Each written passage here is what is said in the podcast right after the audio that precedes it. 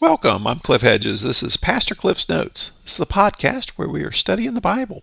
We're working our way through the Gospel of John. Today is episode 120. We're looking at John chapter 8, verses 12 through 20. Let's read the passage. Jesus spoke to them again I am the light of the world.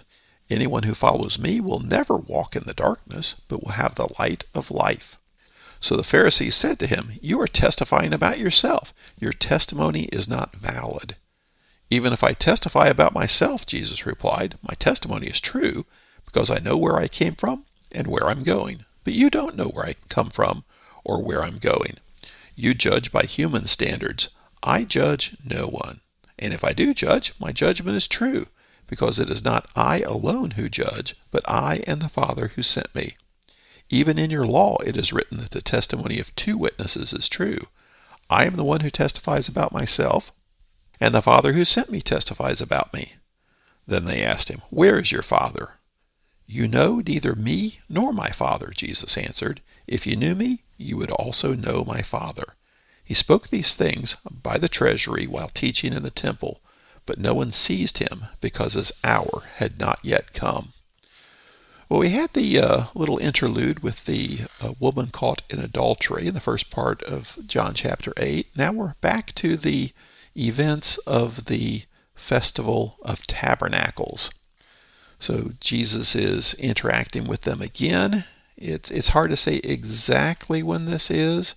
The festival itself was seven days, but then there was an eighth day tacked on at the end, which was a, a day of solemn assembly. This may be occurring on the eighth day. Uh, the eighth day is, is given in Leviticus 23:36.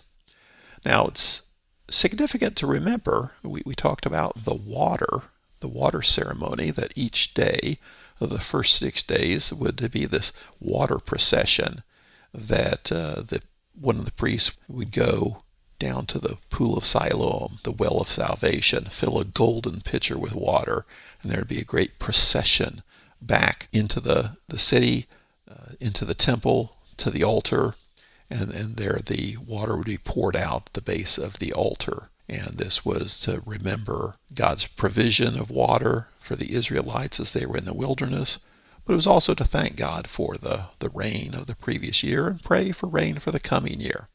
Then on the seventh day were seven processions with the water, seven times to the pool of Siloam and pouring out the water. And it was the great celebration time. And it was in that context that Jesus talked about the living water. Well, now Jesus is talking about light, and it's important to remember something else that goes on at the Feast of Tabernacles, and it has to do with light. The temple building is in the center of the temple area, and then immediately surrounding the temple itself is what's called the court of Israel. And this was the men of Israel were allowed to come into this area. And then surrounding that was the court of women. And then surrounding that was the court of Gentiles. And that kind of was the limit of where, you know, Gentiles, people who had not been fully brought in as an Israelite, uh, could go no further than the court of Gentiles. And women could go no further than the court of women. So those were the names. And we're told down in verse 20 that he spoke these words by the treasury while teaching in the temple. Well, the treasury is located in the court of women. So we know that's where Jesus is. He's in the court of women. Now, it's not just women in the, the court of women, but the women could go no further than the court of women and a lot goes on in that area. One of the things that happens during the Feast of Tabernacles is they erect four 75 foot tall candelabras. These are the the menorah, the, the seven lamps on a 75 foot tall tower. And they're fed by oil. The wicks of the lamps are made from the used clothing of the priests. And young men would climb up ladders to, to light them each day they created a tremendous amount of light. It apparently just lights up everything at night like daylight. These these giant uh, candelabras, and and they occurs every day during the festival of tabernacles. on the eighth day, they're not lit, so it's dark. This is part of the solemn assembly. And the, the purpose of these giant candelabras, remember one of the parts, uh, purposes of the, the Feast of Tabernacles is to remember God's provision for the Israelites in the wilderness. Well, God led the Israelites with the, the pillar of fire at night and, and the column of smoke at, at, during the daytime. And so the, uh, the, the giant candelabras with these big fires on top of them are reminiscent of the, the pillar of fire that led the Israelites during the wilderness, their time in the wilderness. So now, here on the eighth day, when there is no light from the candelabras on that day, we have in verse 12, Jesus spoke to them again I am the light of the world. Anyone who follows me will never walk in the darkness, but have the light of life. Now, there's prophecies in the uh, the Bible that talk about God in the end times being the light for His people. Isaiah talks about this in, in Isaiah 61 that God will be your light. So here Jesus is saying, I am the light of the world. And it's significant that this is the, the, the day of where the candelabra are not lit. Now, this is one of the big I am statements. There, there's seven statements that is pretty much universally accepted as the I am statements, even though there's several places where Jesus actually uses the uh, uh, ego eimi Greek phrase I am. This is the, the second one. The first one was uh, I am the bread of life. This one, I am the light of the world. Then in a little while we'll see I am the door. Then I am the good shepherd. I am the resurrection and the life. I am the way, the truth, and the life. I am the true vine. Those are the seven traditional I am statements of the Gospel of John. So this is the second one where Jesus says, I am the light of the world. So the Pharisees have to respond to this, and they do in verse 13. The Pharisees said to him, You are testifying about yourself. Your testimony is not valid. Notice they're not arguing what he said. They're arguing that uh, what he says is, isn't valid testimony, as if this was a court. You're saying this, but you know the law says you have to have two witnesses. You can't testify about yourself. So we will not listen to what you're saying because you're testifying about yourself. Jesus says in verse 14, even if I testify about myself, my testimony is true because I know where I came from and where I'm going. But you don't know where I come from or where I'm going. So even if it's not legal testimony per their understanding of the law, that doesn't make it not true.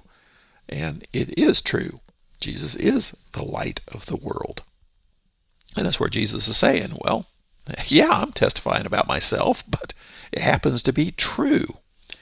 And then he adds on to this, and I say things with authority here because uh, I know where I came from and where I'm going. That is, I came from heaven and I'm going back to heaven. But you guys don't know that.